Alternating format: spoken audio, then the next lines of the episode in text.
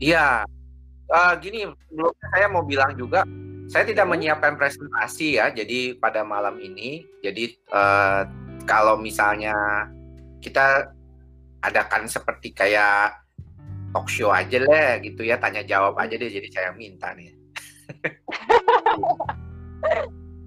itu aja lah, jadi karena sebenarnya juga uh, biar lebih enak lah, uh, silakan siapa yang mau mulai.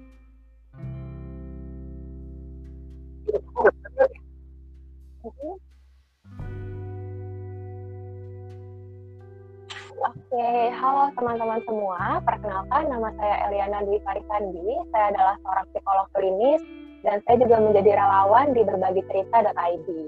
Nah, berbagi cerita ini adalah suatu komunitas non-profit yang memberikan layanan konsultasi online secara gratis. Nah, konseling gratis ini biasanya dilakukan di Google Meet, DM Instagram, ataupun lain. Nah, siapa yang akan menangani? Biasanya adalah peer counselor. Peer counselor ini lulusan S1 psikologi. Nantinya ketika keluhannya terlalu berat untuk ditangani oleh peer counselor, biasanya ada psikolog yang akan uh, peer counselor akan merujuk ke psikolog dan salah satu psikolognya adalah saya. Nah, webinar kali ini merupakan series pertama dari Break the Stigma. Uh, tema dari series pertama adalah Mental Health is That Important dengan Dr. Andri Lalu tema dari series kedua adalah Don't Give Us Stigma dan tema series ketiga adalah Broken Home Not Broken Dream. Nah, untuk teman-teman yang ingin bertanya bisa menuliskan nama, pekerjaan, usia dan juga pertanyaan di kolom chat. Sebelum kita mulai acaranya, saya ingin mengenalkan pembicara kita yaitu Dr. Andri SPKJ FACLP. Nah, Dr. Andri ini merupakan dokter spesialis kedokteran jiwa Beliau lulus S1 dan S2 di Fakultas Kedokteran Universitas Indonesia. Beliau satu-satunya psikiater Indonesia yang diakui oleh Academy of Psychosomatic Medicine di USA sejak 2013.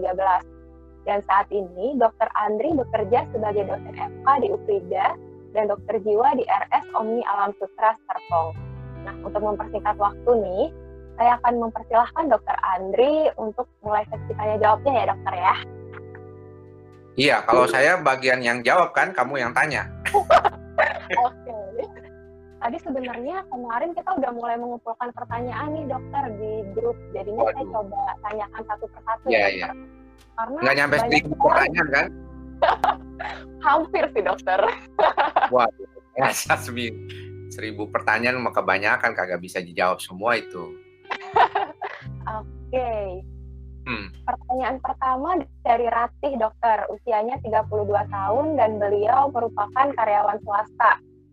Bagaimana tips agar kita selalu sehat secara kejiwaan dalam era pandemi yang tentu saja membuat kita stres akibat tertular COVID, apalagi di keliling saya banyak orang yang tidak mematuhi protokol kesehatan. Gimana nih dokter? Iya, sebenarnya sih ini topik pertanyaannya sudah terlalu sering ditanyakan kayaknya ya. Dan saya lihat kalau teman-teman uh, rajin juga uh, men, apa ya mendengarkan berbagai macam cerita ataupun presentasi ya di uh, mana di IG live atau di webinar seperti ini. Sepertinya memang uh, kalau menurut saya sih dari bulan ke bulan saat ini kita lagi dalam kondisi yang cukup stabil ya. Artinya eh, kita sudah harusnya mulai bisa beradaptasi nih. Kalau memang kondisi kecemasan kita ada yang awal-awalnya kita takut kena COVID dan segala macamnya, eh, belakangan kita sudah mulai harus mulai aware kan bahwa ini sebenarnya mungkin eh, kita harus hadapi dalam jangka panjang nih. Jadi pertama kali kita terima dulu nih keadaan kita bahwa ini kita akan hadapi dalam jangka waktu yang panjang dan memulai untuk mencoba mengumpulkan berbagai macam sumber sumber daya ya. Uh, termasuk tabungan tuh kadang-kadang ya. Kalau ada teman-teman yang mungkin bekerjanya jadi sudah uh, apa tuh uh, berganti atau misalnya udah nggak seperti dulu lagi siapa tahu ada yang artis di sini juga kan banyak yang jadi akhirnya nggak bisa kerja seperti dulu lagi kan nggak bisa manggung nggak bisa apa gitu nah kalau misalnya demikian maka pada dasarnya manusia itu jangan takut kita itu sebenarnya punya cara kan untuk bisa melewati situasi sulit. Krisis itu bukan cuma sekali di dalam uh, kondisi kita ya, di dalam kehidupan manusia itu. Sering kita tuh udah sering banget uh, ngadepin krisis ya. Apalagi kalau teman-teman di sini juga usianya yang sudah mungkin sekitaran 20-an gitu ya. Uh, berarti krisisnya itu udah sejak dari sejak kecil ya. Uh, sudah ada mungkin. Jadi pasti ada kemampuan. Nah, setiap orang tuh beda-beda Nah, kesempatan kita saat ini adalah bagaimana kita juga bisa belajar nih. Kalau misalnya uh, ada sesuatu yang kayaknya menghadapi diri kita ini susah nih, gimana nih ngadepinnya? Itu belajar. Dan belajar itu gimana? Mau nggak mau perlu waktu. Nggak bisa kadang-kadang cepat. Ya, jadi saya kira setiap dari diri kita yang penting harus diingatkan kita tuh punya kemampuan untuk uh, mengatasi atau menghadapi situasi sulit ini Tinggal kita mau belajar nggak nih atau pelan-pelan mengubah kondisi ini lebih baik lagi. Itu caranya yang yang paling penting menurut saya. Jadi eh, biarkan diri kita untuk ber, berupaya gitu. Dan kalau misalnya nggak tahu, tanya orang. Jadi reach out itu penting juga untuk bisa membantu diri kita. Termasuk kalau kita mengalami masalah kejiwaan yang berat akibat kondisi pandemi ini. Jangan jangan apa jangan segan-segan untuk uh, datang ke spesialis kedokteran jiwa atau konseling dengan uh, konselor atau psikolog kayak gitu itu salah satu yang bisa uh, dimanfaatkan sih untuk keadaan saat ini apalagi kalau tadi juga saya dengar di depan uh, dibicarakan kayaknya bisa gratis gitu ya konsultasi hmm. dengan berbagi cerita ini itu salah satu yang paling bisa membantu juga sih menurut saya gitu. Hmm, Oke, okay. Jadi mungkin pandemi ini bisa menjadi proses untuk bertumbuh ya dokter ya dari setiap individu gitu ya. Kita harus berpikirnya seperti itu sih. Menurut hmm. saya kalau enggak kita akan menghadapinya sebagai sesuatu beban. Makanya kalau kita bicara tentang proses sebenarnya awalnya kita harus menerima dulu ya. Jadi kita perlu menerima dulu keadaan ini gitu. Kalau enggak susah. Kalau misalnya nih teman-teman yang ada sekarang ini dari sejak awal COVID dari Maret sampai sekarang masih ngeluh aja gitu. Kenapa nih ada COVID gitu ya?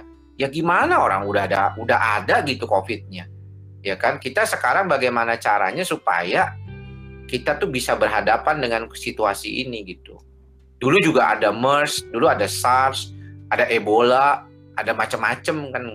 Ada cacar air dulu atau ada cacar ular dulu zaman waktu tahun-tahun sebelum tahun 60-an waktu belum hilang dari Indonesia itu kan banyak banget yang yang yang sebenarnya krisis-krisis itu banyak gitu. Jadi manusia itu luar biasa punya kemampuan di otaknya untuk menghadapi situasi krisis. Jadi jangan kita uh, siapa tuh ya?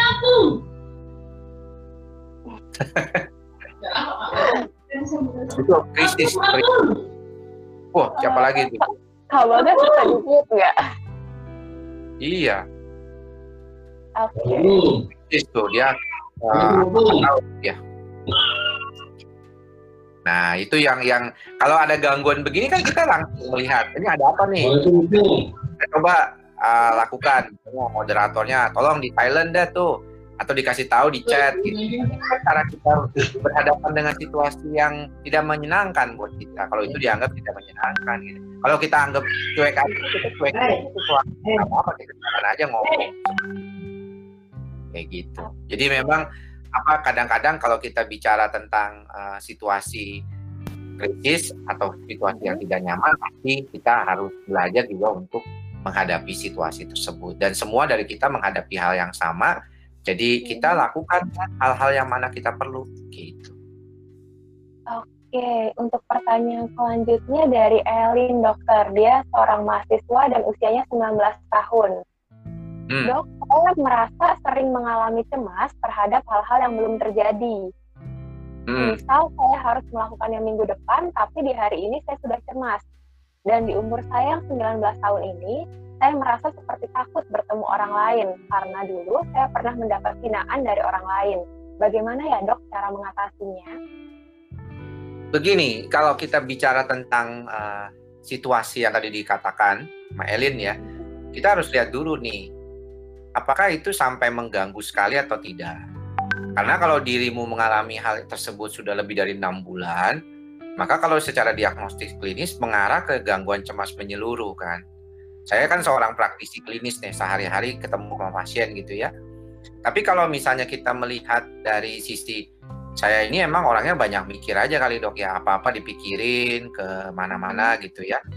Maka mungkin kita perlu belajar bagaimana nih caranya supaya jangan terlalu pikiran kita itu dibawa ke masa depan yang terlalu jauh.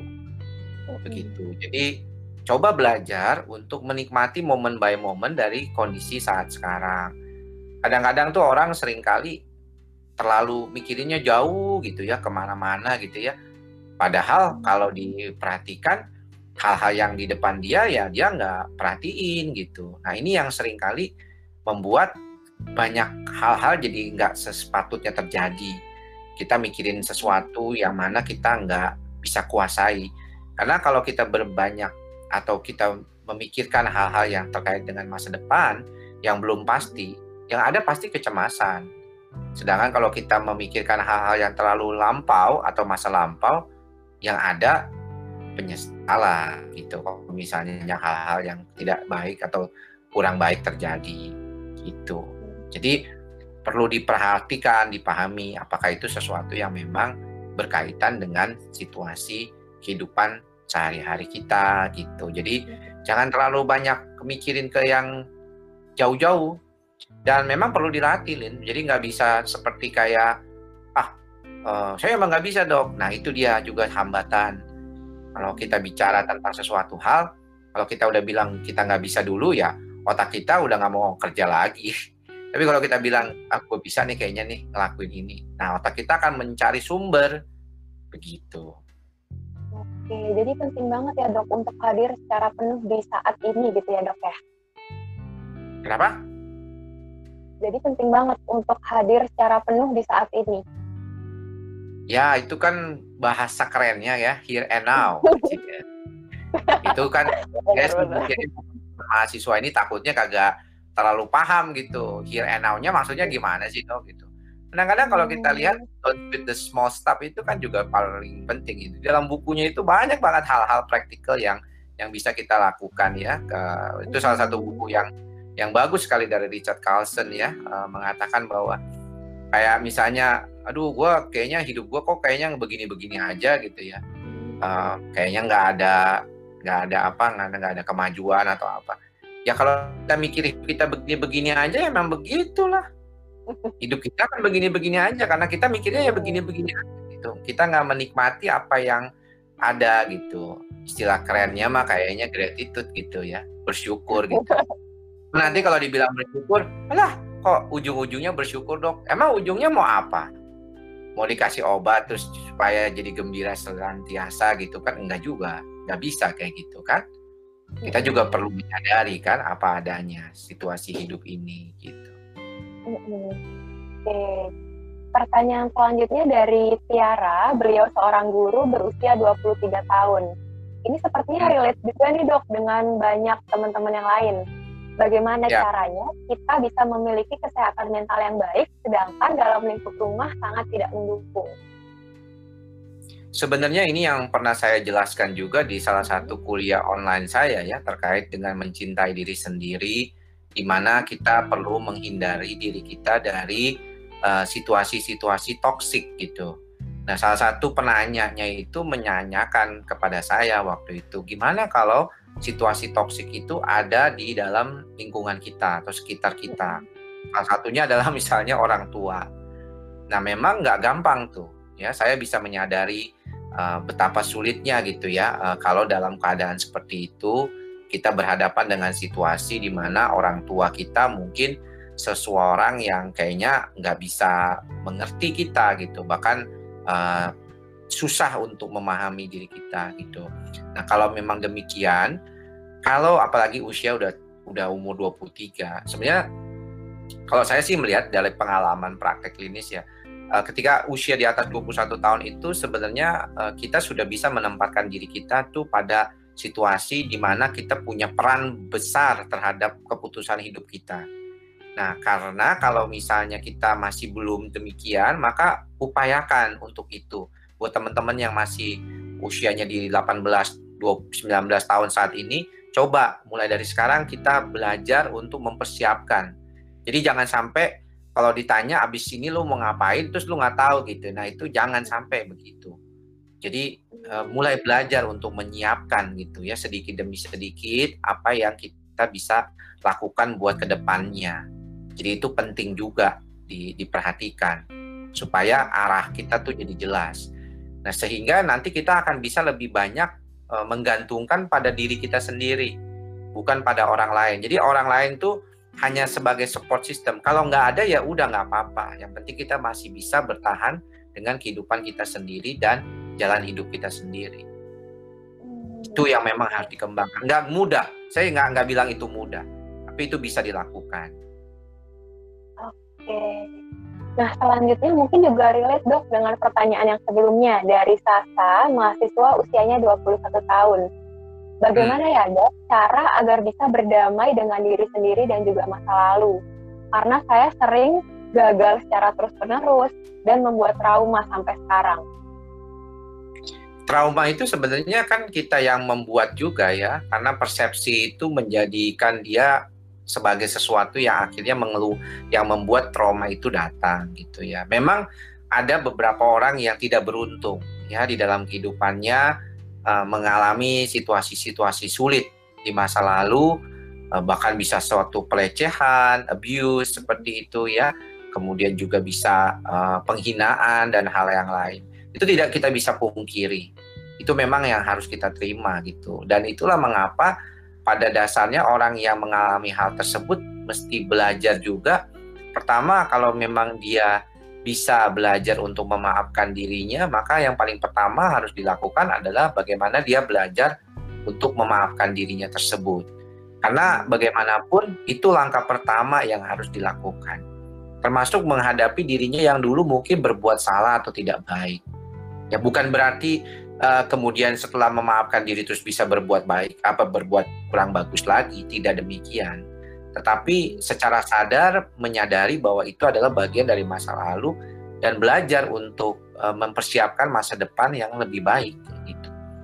Menyadari momen by momen saat ini yang tadi kita bilang uh, apa yang namanya apa uh, here and now itu gitu. Jadi hal-hal seperti itu memang kita perlu sadari gitu. Karena masa lalu nggak bisa diubah ya dok ya? Iya nggak bisa diubah dan persepsi kita terhadap masa lalu itu memang mempengaruhi juga cara kita memandang apakah itu suatu bisa traumatik atau tidak. Mm-hmm. Kalau kita memang merasa ada masalah traumatik, maka mau nggak mau kan kita mesti lepasin. Nggak bisa tuh dibantu obat apa pun melepaskan trauma atau minta dicuci otaknya pakai sabun begitu. Nggak bisa gitu. Jadi nggak ada gitu sabun pencuci otak itu supaya kenangan-kenangan masa lampau hilang kayak gitu nggak bisa. Kita cuma bisa mengurangi dampaknya gitu. Kita cuma bisa mengurangi dampak dari eh, hal-hal uh, yang buruk yang terjadi di masa lalu hmm. itu terhadap kehidupan kita sekarang kayak gitu. Oke. Pertanyaan selanjutnya dari Wulan, seorang mahasiswa usianya 21 tahun. Apakah hmm. self diagnose terhadap mental health itu boleh atau tidak? Dan sebenarnya dalam kondisi apa sih dok kita perlu konseling ke psikolog atau psikiater? Ya, sekarang ini memang zamannya sudah agak sedikit berbeda. Ya, kalau dulu tuh kan uh, orang perlu datang ke dokter dulu untuk dapat diagnosis uh, penyakit hmm. gitu ya. Sekarang itu dengan kepang, apa kemajuan teknologi informasi, orang bisa coba cari-cari informasi sendiri ya di mana-mana gitu ya, termasuk di media sosial gitu. Uh, bahkan WhatsApp grup aja bisa memberikan. Makanya waktu kemarin COVID aja banyak orang jadi tiba-tiba semuanya jadi ahli COVID gitu ya. Seolah-olah semuanya paham gitu, malah jadi membingungkan kan. Nah, begitu juga untuk masalah kejiwaan. Sering orang bertanya kepada saya, e, dok, um, mengapa sih uh, orang susah untuk memahami masalah kejiwaan? Orang tuh sulit ya memahami masalah-masalah yang berkaitan dengan uh, kondisi kejiwaan. Sebenarnya karena kejiwaan itu sebenarnya adalah masalah keseharian. Saya berpikir, berperilaku, ya, berperasaan saat ini itu kan dengan mental state saya kan dengan kesadaran mental saya, kesadaran jiwa saya. dan saya mengelolanya semua itu di otak saya ya kan saya menjadi bisa bicara ngomong seperti ini ya itu kan bukannya tiba-tiba langsung dari sejak kecil terus tiba-tiba bisa ngomong seperti ini kan? Tapi dari belajar kan pelan-pelan belajar dari kecil kemudian belajar jadi dokter dokter jadi spesialis kedokteran jiwa kemudian bisa bicara ini ini juga kan nggak langsung. Jadi sebenarnya proses itu ada. Nah begitu juga dengan perkembangan kejiwaan manusia Nah sayangnya yang menurut saya sering terjadi adalah self diagnosis itu mengarah kepada self stigma juga gitu. Jadi kita kayak stigma diri kita bahwa oh gua nih uh, sakit misalnya contoh gua nih depresi. Oh, depresi berarti gua nih nggak bakalan bisa baik dah. Kayaknya gua bakal sedih terus karena di otak gua udah ada yang rusak, serotoninnya udah saking pinternya sampai baca begitu. Tapi kan dia tahu juga, harusnya dia baca penelitian lain yang bilang depresi itu bisa disembuhkan, walaupun memang 50% suka kambuh lagi gitu. Tapi kan kita bisa bilang bahwa depresi itu bisa disembuhkan juga. Jadi problem yang berkaitan dengan masalah kejiwaan itu perlu diperhatikan. Bahwa memang kita bisa aja sih mengarahkan diri kita dengan tes online segala macam. Oh, kira-kira nih gue nih sakitnya ini nih kayaknya nih. Atau gue mesti ini ah gue mau konfirmasi deh sama dokter jiwa atau sama psikolog. Itu penting tuh. Jadi jangan cuma berhenti sampai diagnosis doang and then do nothing atau tidak melakukan apa pun. Tapi ya belajar untuk mengelola tuh. Saya sering kali melihat ya dan pengalaman praktek kemarin juga ada karena adalah kesulitan orang tuh mem, apa e, menerima kenyataan kalau dia tuh mengalami masalah kejiwaan. Jadi ada orang yang gampang banget men-self diagnosis dirinya dengan masalah kejiwaan tapi tidak mau berbuat apa pun untuk melakukan hal tersebut. Ada juga yang sudah dikasih tahu masalah kejiwaan yang ada pada dirinya tapi dia seolah-olah tidak mau tahu gitu atau hmm. berupaya. Makanya kadang-kadang saya itu kalau di dalam praktek saya selalu tegaskan. Kalau misalnya diagnostik klinisnya nih kayak gini nih, kalau di psikiatri itu namanya dokter itu kan kita bisa memberikan diagnosis kerja ya jadi kalau kita tahu nih orang ini mau ngapain, kita mau lakukan sesuatu buat diri dia, maka kita bikin uh, term terapinya gimana. Jadi itu ada step-stepnya. Nah ada yang nggak bisa terima Ya saya nggak anak apalagi kalau orang tua ya kadang-kadang anaknya dibilang misalnya anaknya schizophrenia nih. Wah nggak nggak nggak ngasih schizophrenia. Anak saya pinter kok dulunya masih bisa begini masih bisa begitu oh iya siapa yang bilang schizofrenia nggak bisa apa-apa? Jangan anggap schizofrenia itu seperti kayak orang mohon maaf saya bilangnya kata kata awam itu gila gitu ya. Seperti kayak udah lost semuanya. Enggak ada yang cuman di pikiran aja dia paranoid thinkingnya terus jalan gitu. Atau yang jelas-jelas di depan saya kemarin itu ya udah grimacing ya udah ketawa-ketawa sendiri misalnya. Tapi orang tua kayaknya masih sulit untuk menerima ya kenyataan bahwa orang anaknya itu mengalami masalah kejiwaan. Bahkan mencoba menyangkut pautkan dengan hal-hal yang berkaitan dengan misalnya mistis atau misalnya ketempelan setan lah atau ya ketempelan apa kayak gitu ya. Itu kan sebenarnya kita tahu problemnya di otak, ada kelebihan dopamin gitu. Itu bisa diobatin dengan obat. Tapi gagal mulu pengobatan di sini gagal di situ gagal. Ya memang sulit, emang gak gampang ya walaupun cuma satu persen orang yang mengalami masalah kejiwaan schizophrenia tapi nggak mudah. Jadi kalau teman-teman ini masih merasa bingung gue ini sakit apa ya? Kenapa gue begini? Kenapa gue begini jangan terlalu banyak berpikir kenapa kenapa kenapa? Gitu. Coba lakukan konfirmasi ya dengan psikolog ya dengan psikiater ya. Dan kita berupaya kok untuk tidak judgmental tapi kalau misalnya kita merasakan ini harus dikasih tahu yang benar-benar jujurnya, kita nggak akan bohong. Saya tuh nggak akan bohong bilang, oh enggak ini cuman uh, stres biasa padahal pasiennya schizophrenia. Enggak, saya akan bilang ini schizophrenia. Ya, sebagai dosen saya tahu bahwa ini kalau ada gejala-gejala seperti ini namanya schizophrenia. Nah, teman-teman yang tadi mau self diagnosis juga harus bisa terima tuh kalau misalnya ketika dia konfirmasi ke dokter jiwa atau psikolog ternyata dia mengalami situasi kondisi gangguan kejiwaan tertentu. Tapi nggak stop sampai situ kan, kita bisa aktif dalam artian pengobatannya gitu. Oke. Lalu ada pertanyaan dari Hida, mahasiswa usia 22 tahun. apakah ada hubungannya seorang anak dan ayah yang tidak dekat disebabkan karena ketika anak masih bayi jarang digendong atau diajak interaksi oleh ayahnya? Ya begini, kalau kita berbicara masalah kejiwaan itu kan orang suka tanya, uh, sebenarnya itu apa saja sih yang berpengaruh? Mm. Pertama itu kan faktor biologi ya, artinya faktor di otak orang tersebut ya. Mm. Kalau teman-teman di sini kenal Dr. Yu Hasan tuh seorang bedah saraf, beliau selalu mengkaitkannya itu dengan mekanisme di sistem saraf pusat fungsi otak itu yang mempengaruhi orang itu bisa melakukan hal-hal terkait dengan perilaku, perasaan dan pikirannya. Ya.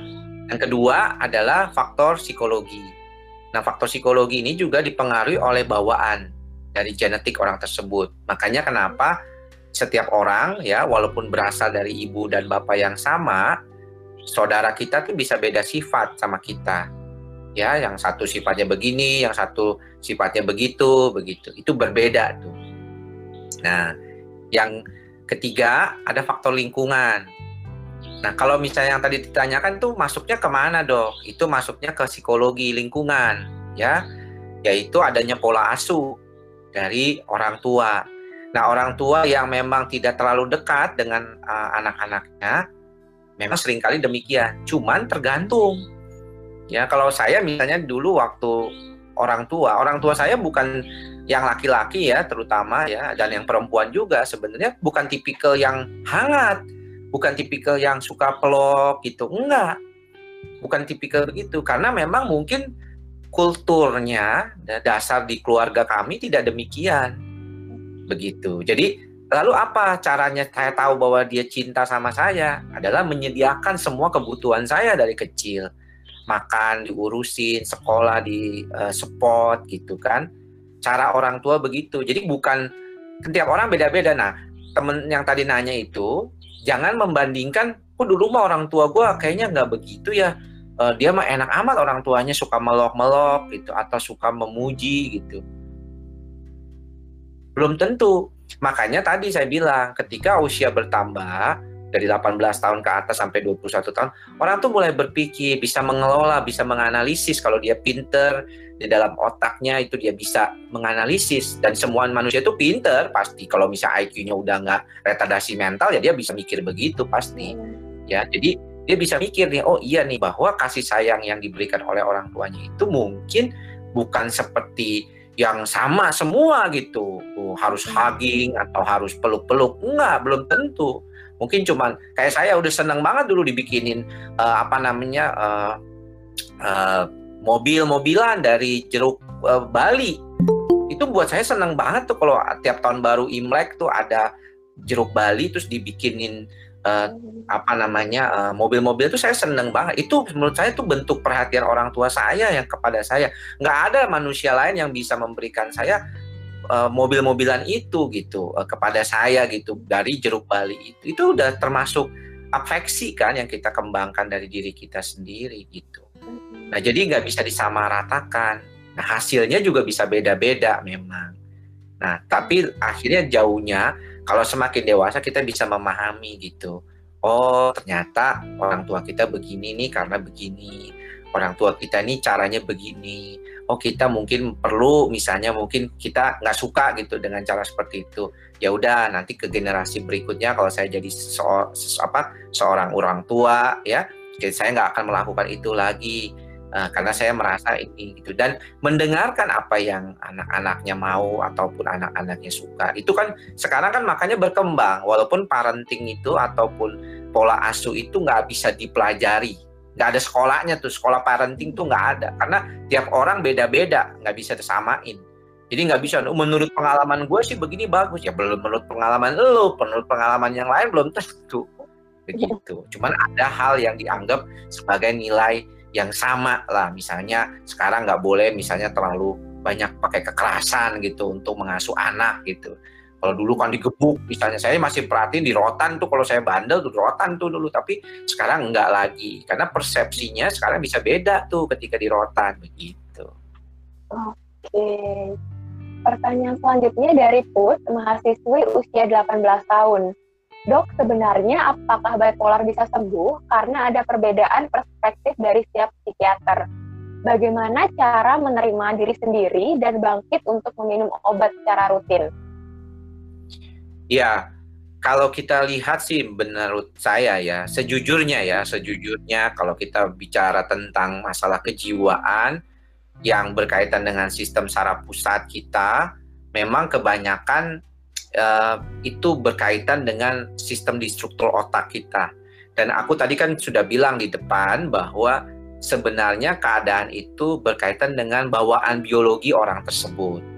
Nah, kalau misalnya bawaan biologi orang tersebut itu memang sudah punya dasar yang kelihatannya uh, merupakan situasi yang bawaan dia, maka kondisinya akan bisa berbeda. Ini contohnya pada apa, Dok? Contohnya gini, kita bisa melihat nih orang yang mengalami gangguan kecemasan. Kok bisa ya ada orang-orang tertentu yang mengalami gejala kecemasan hanya dengan trigger yang tidak terlalu besar. Hanya sedikit gitu triggernya aja kok dia bisa jadi cemas. Sedangkan ada orang yang begitu kuat ya dengan kondisi yang berat sekalipun dia bisa oke okay aja tuh nggak ada masalah. Ini juga kita alami pada masa pandemi ini. Ada dengan kondisi pandemi ini itu ada yang kayaknya tuh jadi kacau sekali gitu ya, jadi gelisah, jadi depresi. Tapi ada yang santai-santai aja itu ngadepin situasi begini. Itu artinya tiap orang punya cara berbeda dalam menghadapi situasi tertentu dan itu dipengaruhi oleh bawaan dari genetiknya. Nah, pada beberapa kasus gangguan kejiwaan tertentu, faktor genetik ini, faktor bawaan ya, bukan artinya diturunkan loh ya, jangan salah ya. Kadang-kadang orang suka salah tuh. Di, bukan diturunkan ya, tetapi faktor bawaan. Jadi kayak misalnya nih orang bawaannya seperti itu gitu. Belum tentu orang tuanya itu sama, tapi kan kadang-kadang genetik tuh nggak se nggak sesimpel yang kita kira kayak turun-turun begitu nggak segitu simpelnya tapi memang ada bawaan orang itu. Nah, pada beberapa kasus tertentu seperti misalnya schizophrenia, bipolar, depression ya, itu ada memang faktor. Bahkan gangguan cemas sekalipun 42% ya penelitian terakhir di Wurzburg University waktu saya ke sana tahun lalu di Kongres Anxiety Anxiety Internasional dikatakan bahwa 42% orang yang mengalami cemas itu bawaan genetik. Ada jadi istilahnya tuh mungkin buat trigger sedikit dia jadi gangguan. Nah untuk kasus-kasus bipolar, depresi, schizophrenia, memang ada tuh yang faktor genetiknya tuh lebih dominan. Sehingga yang kayak begini ini membutuhkan pengobatan lebih lama. Ataupun bahkan seumur hidup daripada yang tidak.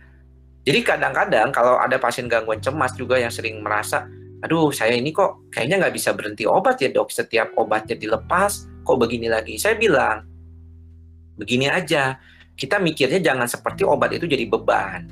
Tapi kalau misalnya dengan pengobatan ini, dirimu bisa menjadi lebih baik kualitas hidupnya, sudah terima aja itu sebagai bagian. Toh memang ada orang kok yang kekurangan di otaknya itu dan butuh obat untuk membantu dirinya lebih baik lagi.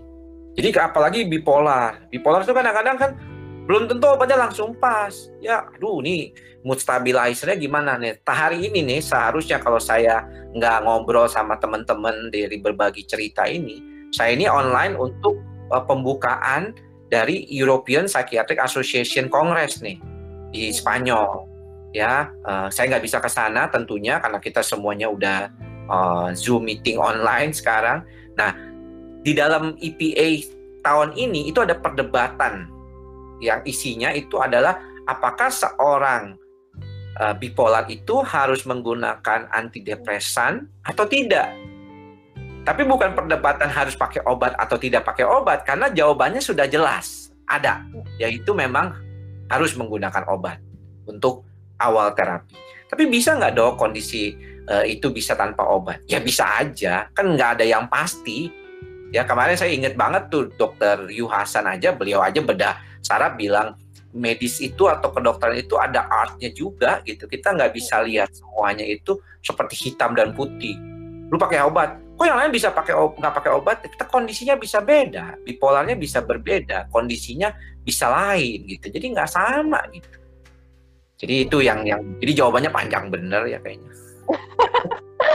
Oke. Okay. pertanyaan sedikit mau mak maklum, sebab hmm. kalau dosen suka mem suka menjelaskan panjang lebar kali. Oke. Okay. Selanjutnya dari Diansa mahasiswi usia 17 tahun. Saya ingin hmm. bertanya hmm. bagaimana tips menghilangkan kebiasaan mencuci tangan yang berulang kali pada anak usia 14 tahun. Kenapa dulu? Pertanyaan begini susah jawab. Jawabannya sih Mbak, Mbak sebagai psikolog juga bingung kalau dijawab pertanyaan begitu. Ya, ya apa dulu sebabnya? Ya kalau misalnya hmm. sebabnya dari OCD ya kita harus obati dulu gitu kan. Kalau memang kebiasaan meniru ya kita harus cari gimana caranya supaya kebiasaan itu tidak jadi terus-terusan seperti itu. Itu aja sih. Oke, jadi tergantung motif atau penyebabnya dulu ya dok ya yang dilihat. Ya, ya pokoknya latar belakang harus dilihat lah. Makanya itu kenapa kadang-kadang kita butuh ke psikiater, psikolog gitu ya. Maksudnya hmm. yang nggak bisa segampang itu. Makanya kenapa DM kalau di Instagram saya jadi curhat saya nih. Uh, jangan saya susah bales. Habisnya pertanyaannya cuma kadang-kadang dok apakah sakit lambung uh, seperti di daerah kanal adalah sakit psikosomatik? Ya tuh kita nggak tahu nggak periksa langsung. Gimana caranya? Hmm, oke. Okay. lalu ada pertanyaan dari Lydia karyawan swasta usia 25 tahun apakah memori yang terblok di masa lalu atau memori blocking dapat diingat kembali, dok? Jika iya, bagaimana caranya untuk mengingat memori yang sudah terblok tersebut? Kok dia tahu terblok, berarti dia tahu bagaimana cara ngebukanya dong. Itu mah kayak ngeblok nomor mantan kali ya. Hmm. Atau mungkin ada tahu, tahu ada yang terblok ya. Kalau orang tahu ada yang terblok, berarti dia kan hmm dia tahu mesti apa yang diblok itu kan gitu. Simpelnya kan oh.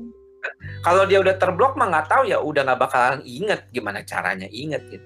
Tapi kalau diingetin sama orang lain nah berarti ada situasi yang di mana pada kasus-kasus tertentu ada proses di mana traumatik yang berat misalnya ada situasi-situasi yang berkaitan dengan traumatik itu kita ingin lupakan.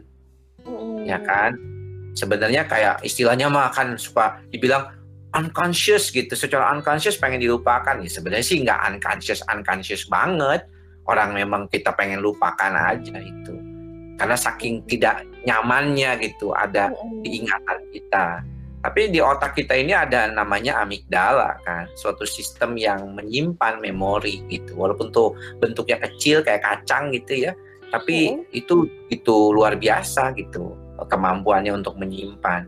Nah makanya tadi saya bilang kalau misalnya di blognya udah jelas gimana, berarti itu mau dilupakan kali, bukannya memang di blog kayak gitu. Hmm, Okay. Ya, kadang-kadang pertanyaannya memang agak sulit ya, mau ditanya itu jadi kita berandai-andai jawabnya. Ya, hmm. coba. Oke, okay.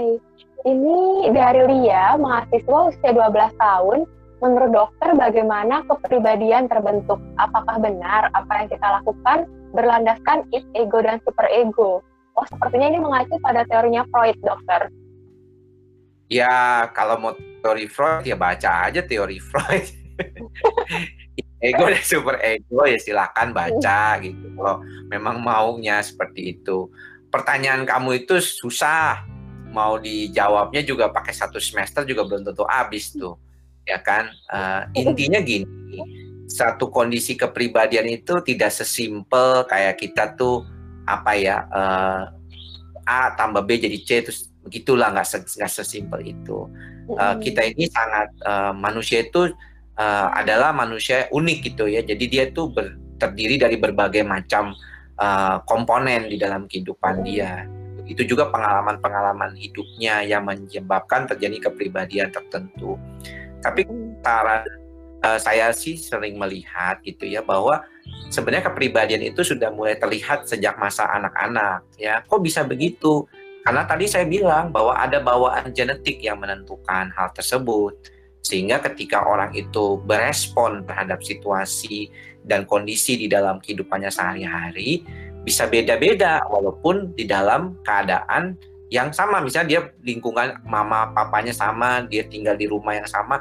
Nah adik kakak ini bisa beda cara dia merespon dalam konteks kepribadiannya gitu. Jadi inilah yang menjadikan manusia tuh unik satu sama lain tuh berbeda. Even anak kembar gitu. Saya punya anak kembar gitu ya. Itu uh, unik satu sama lainnya berbeda walaupun kembar identik ya. Satu uh, satu apa? Satu telur kayak gitu jadi itu yang membedakan. Nah, tapi perkembangan itu sangat dominan. Kayak kayak Freud ngomongin it gitu. It itu kan sebenarnya apa sih? It itu kan kayak insting gitu, bawaan dasar. Ya kita bilangnya itu mungkin sekarang ya bilangnya genetik bawaan gitu.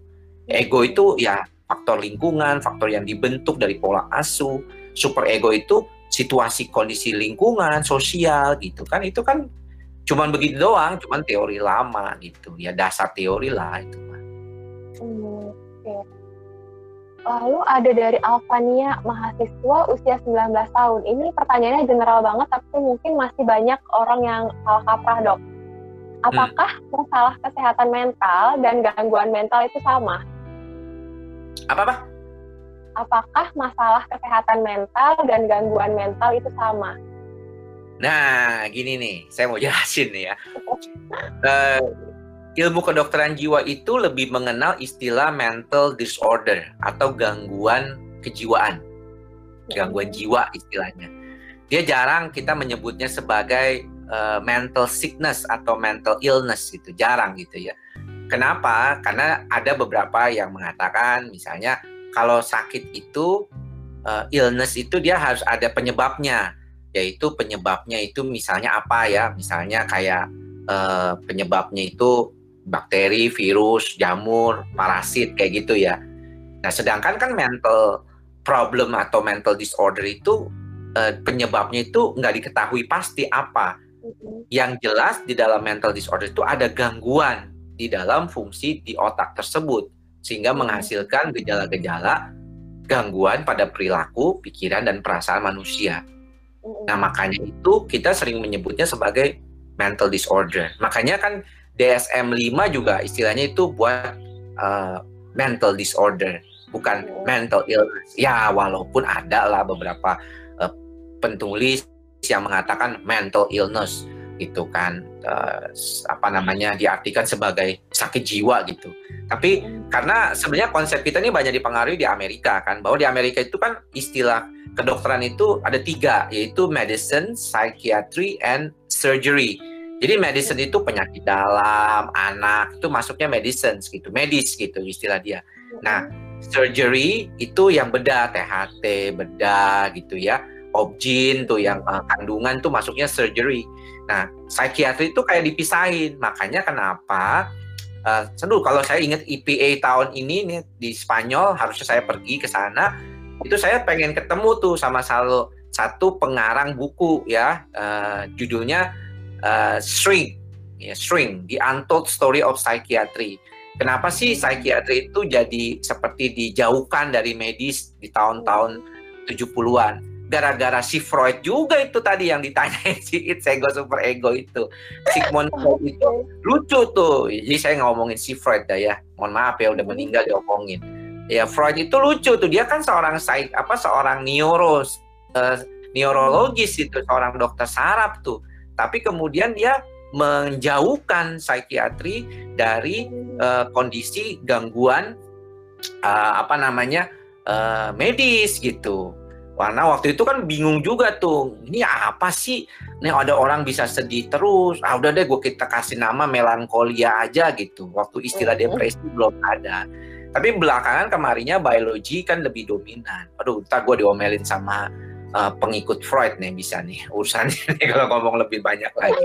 Tuh, jadi kayak gitu gitu. Dulu juga saya banyak buku. Wah, buku Freud saya semua punya The Interpretation of Dreams saya punya oh. gitu saya baca itu kasus-kasus case-nya Freud saya punya juga. Dulu sih saya tarik juga gitu. Karena kan menarik gitu kan. Tapi uh, belakangan kan teori-teori dia sudah menjadi teori dasar saja ya. Kita sebagai teman-teman psikiater psikolog tahu tapi nggak dijadiin lagi di dalam praktek klinis sebagai salah satu pendekatan gitu. Apalagi kalau yang uh, neuropsikiatri atau uh, psikiatri biologis gitu ya udah jarang karena kita udah dari sistem saraf otak gitu yang yang dominan yang uh, di, ditekankan gitu sebagai masalah yang berkaitan dengan gangguan kejiwaan. Oke. Um, lalu ada pertanyaan dok dari Aryan, mahasiswa usia 19 tahun. Saya punya banyak hmm. teman yang kecanduan merokok dan juga kecanduan pornografi Apakah hmm. itu bisa sembuh ya dok ya? Kalau bisa, caranya bagaimana? Caranya berhenti. ya, sudah. Jawabannya itu. ya. Okay. Kalau kalau kamu kecanduan sesuatu, caranya gimana supaya berhenti dok? Ya berhenti. Ngerokok, berhenti dok? Ya berhenti. Habisnya mau diapain? Masa mau dibalik rokoknya? Ya kan? Berhenti. Nanti ketagihan dok berhenti. Kan lagi ketagihan nanti withdrawal. Iya memang akan withdrawal. Akan mengalami reaksi putus obat. Tapi kalau misalnya otak kita itu kan dia berkembang, dia akan mencoba mengatasi keadaan. Orang paru-paru yang merokok aja setelah dia berhenti merokok, nanti dia balik lagi kok, bersih lagi. Ya.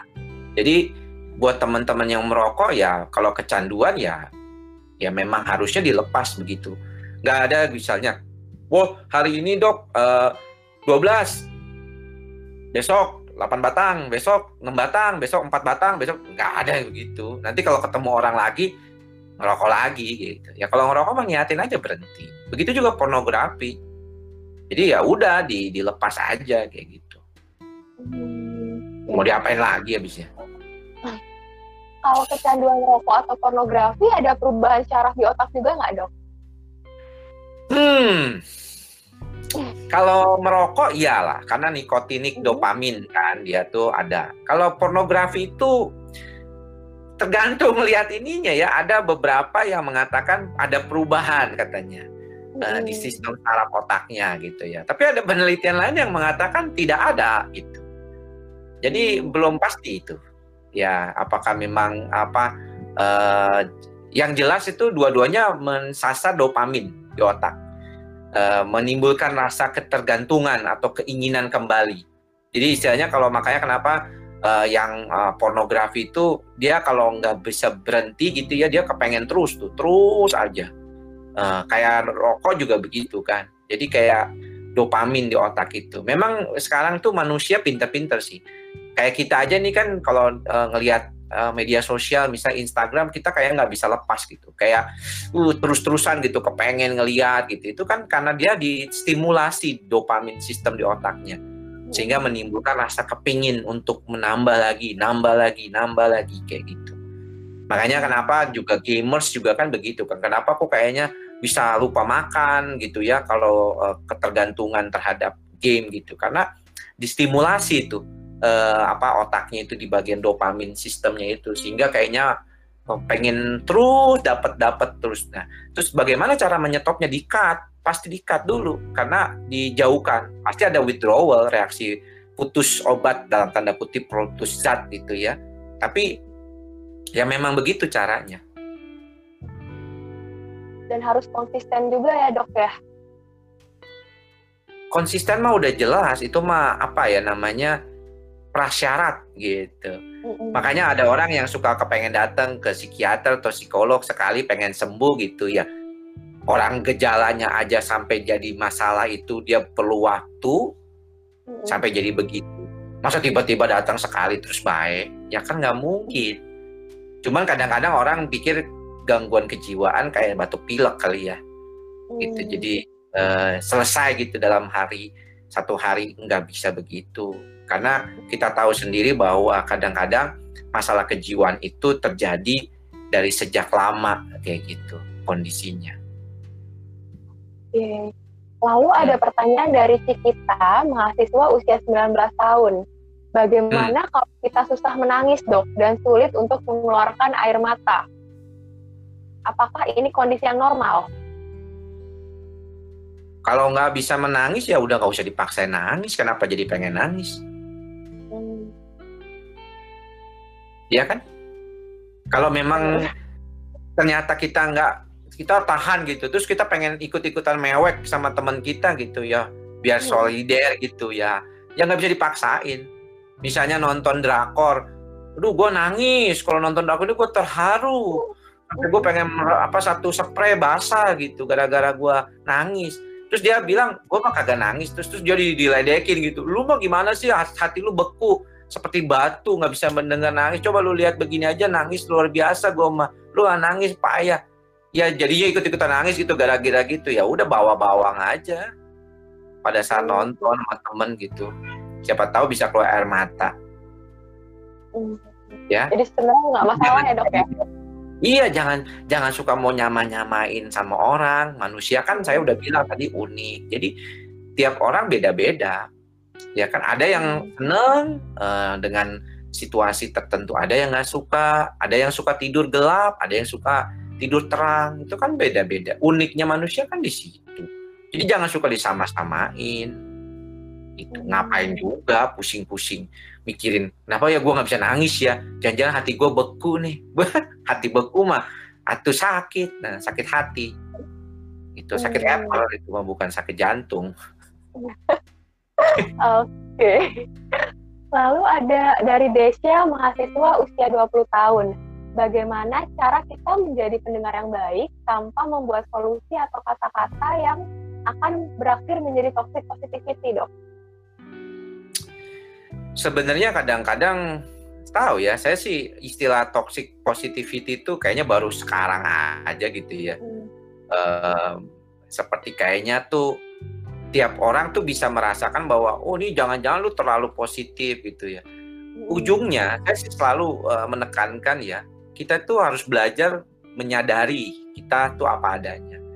Makanya dalam proses pelepasan dari gejala-gejala masalah kejiwaan juga salah satu cara yang paling harus diutamakan adalah bagaimana kita mampu untuk menyadari diri kita tuh apa adanya dulu. Ya kita nggak bisa sem apa ya nggak bisa enggak harus menerima diri kita segala kelebihan maupun kekurangan kita. Dan dengan kayak begitu tuh kita bisa menyadari termasuk kalau misalnya di otak kita tuh juga penuh dengan hal-hal yang negatif gitu ya. Kok kayaknya saya tuh gampang kayak tadi yang di awal-awal bertanya kenapa ya saya itu kok mudah sekali eh, berpikir negatif? Berarti saya harus berupaya lebih keras nih supaya kalau saya bisa belajar untuk menerima situasi itu apa adanya. Nggak positif nggak negatif nggak terlalu positif nggak terlalu negatif. Netral aja kayak gitu. Dan itu yang perlu dilatih begitu juga kalau toxic saya kadang-kadang masih kadang-kadang masih bingung loh istilah-istilah kayak yang baru begitu toxic positivity gitu. Kok istilah yang bagus kenapa jadi ditambahin toxic begitu kan? Misalnya apakah orang-orang yang memang ada penelitian yang mengatakan orang-orang yang apa tuh namanya eh, negatif itu lebih gampang mempengaruhi orang yang lain daripada orang yang positif. Di dalam jumlah yang sama ya misalnya ada orang eh, jadi bahkan kalau orang positif itu sama orang negatif itu bisa mempengaruhi itu lebih banyak orang negatif. Satu orang negatif bisa mempengaruhi sekelompok orang positif tapi orang satu positif belum bisa mempengaruhi sekelompok orang negatif. Gitu. Karena sistem saraf pusat kita ini memang lebih tertarik sama hal yang negatif. Kenapa dok? Karena memang situasinya memang demikian. Jadi dia sikapnya berjaga-jaga itu udah diturunkan dari evolusi manusia dari dulu bahwa kita itu zaman dulu itu kan survivalnya kita itu bagaimana kita bisa mengolah gitu. Kalau ketemu sama cita kabur gimana. Kalau bisa ketemu sama babon gitu kita bagaimana. Itu dari zaman evolusi dulu tuh sampai akhirnya kita selalu berjaga-jaga gitu. Jadi mengapa kita jadi lebih mudah tertarik dengan hal yang negatif daripada yang positif? Karena hal negatif ini membuat kita menjadi lebih survive daripada hal positif itu yang mungkin sebagian orang mengatakan lu jangan ngomong terlalu positif lu harus lihat kenyataannya gitu kan. Nah jadi menurut saya balik lagi ke yang tadi bahwa menyadari diri kita apa adanya salah satunya adalah bagaimana kita menyadari kondisi kita sebaiknya. Apa yang bisa kita lakukan apa kelebihan kita apa kekurangan kita. Kita tahu aja itu dulu. Itu yang paling penting. Hmm, Oke, ini mungkin jadi pertanyaan terakhir ya dok ya, karena waktu kita Iya. juga sudah Eh, habis. iya, iya, Iya. Iya, iya. Em, Bagaimana? Ini dari Rara, mahasiswa usia 21 tahun. Pertanyaannya sedikit panjang, dok. Bagaimana cara penanggulangan anxiety dan untuk speak up depan umum itu rasanya nervous, apalagi saya kan mahasiswa yang tugasnya selalu untuk presentasi. Sometimes I got too much nervous dan saat ini saya sedang mencoba untuk melatih diri untuk speak up. Namun uh, terlihat sekali kalau suara saya gemetar. Hmm. Itu bagaimana dok cara menanggulanginya? Ya, kalau memang itu merupakan suatu kondisi yang lama sudah berlangsung, ada yang namanya gangguan fobia sosial kan, atau fobia sosial atau social anxiety disorder. Dan social anxiety disorder itu kalau dari penelitian-penelitian dikatakan hampir lebih dari 45% warga di Amerika sih baru, atau di Indonesia nggak tahu ya. Itu memang mengalami demam panggung gitu ya, fobia sosial seperti tadi. Dan itu memang mau nggak mau dilatih jadi bagaimana sistem saraf pusatnya itu bisa melatih supaya sistemnya itu menjadi lebih baik gitu, supaya dia nggak stuttering kayak gitu ya. Kadang-kadang ada beberapa yang diharapkan dengan pengobatan, ada juga, tapi uh, tergantung lah keadaannya. Kalau sangat mengganggu sekali, uh, lebih baik datang ke psikiater dan psikolog ya, supaya bisa uh, pengobatan juga gitu, terapi yang baik. Karena kan takut mengganggu. Saya punya banyak kasus fobia sosial itu sangat mengganggu ya orangnya banyak yang akhirnya nggak bisa menangani kondisinya jadi karirnya agak susah kayak gitu jadi eh, kalau kamu merasa latihannya nggak cukup eh, coba datang ke psikolog atau psikiater ya yang bisa membantu setidaknya oke terima kasih banyak dokter sudah sesi sharingnya selama kurang lebih satu jam ya. Uh, ada pesan iya. nggak yeah. dok buat teman-teman terkait apa sebenarnya sebenarnya judul hari ini kan sebenarnya is it uh, apa mental health is it apa? Is that, mental is that important? Ah men apa? Mental health is that important dok.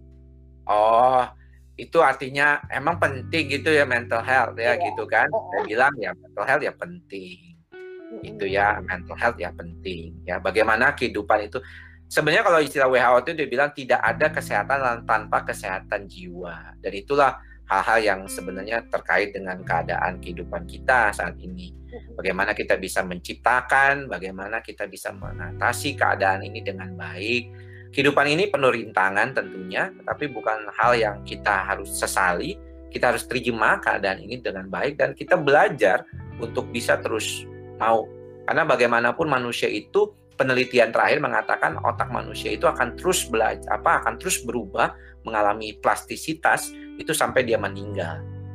Jadi kita selama kita masih hidup kita masih bisa berubah ternyata sistem saraf pusat ini. Walaupun tidak mudah semakin tua semakin sulit. Makanya buat teman-teman muda yang sekarang lagi nonton yang lagi uh, bergabung belajar apa hal yang kekurangannya saat ini pelajari dengan baik. Jangan sampai akhirnya kita nyesel. Udah umur 50 tahun baru mau berubah, telat, telat ya. Saya udah umur 42 aja kalau saya bicara tentang perubahan perilaku, saya mesti belajar lebih kuat lagi supaya saya bisa berubah perilakunya. Itu. Demikian yang bisa saya sampaikan. Oke, mungkin kita foto bersama dulu ya, Dok ya. Boleh, boleh mau foto bersama. Oke, Kak Bagas bisa mulai fotonya? Bisa dipandu?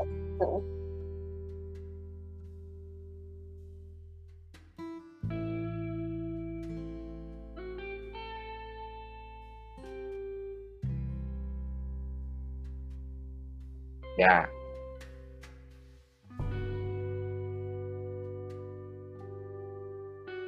Ya, terima kasih semuanya. Terima kasih juga teman-teman di Instagram ya. Thank you. Terima kasih banyak dokter. Terima kasih Sama-sama. teman-teman semua. Ya, jadi kita udah boleh live, eh udah live lah. Boleh dok.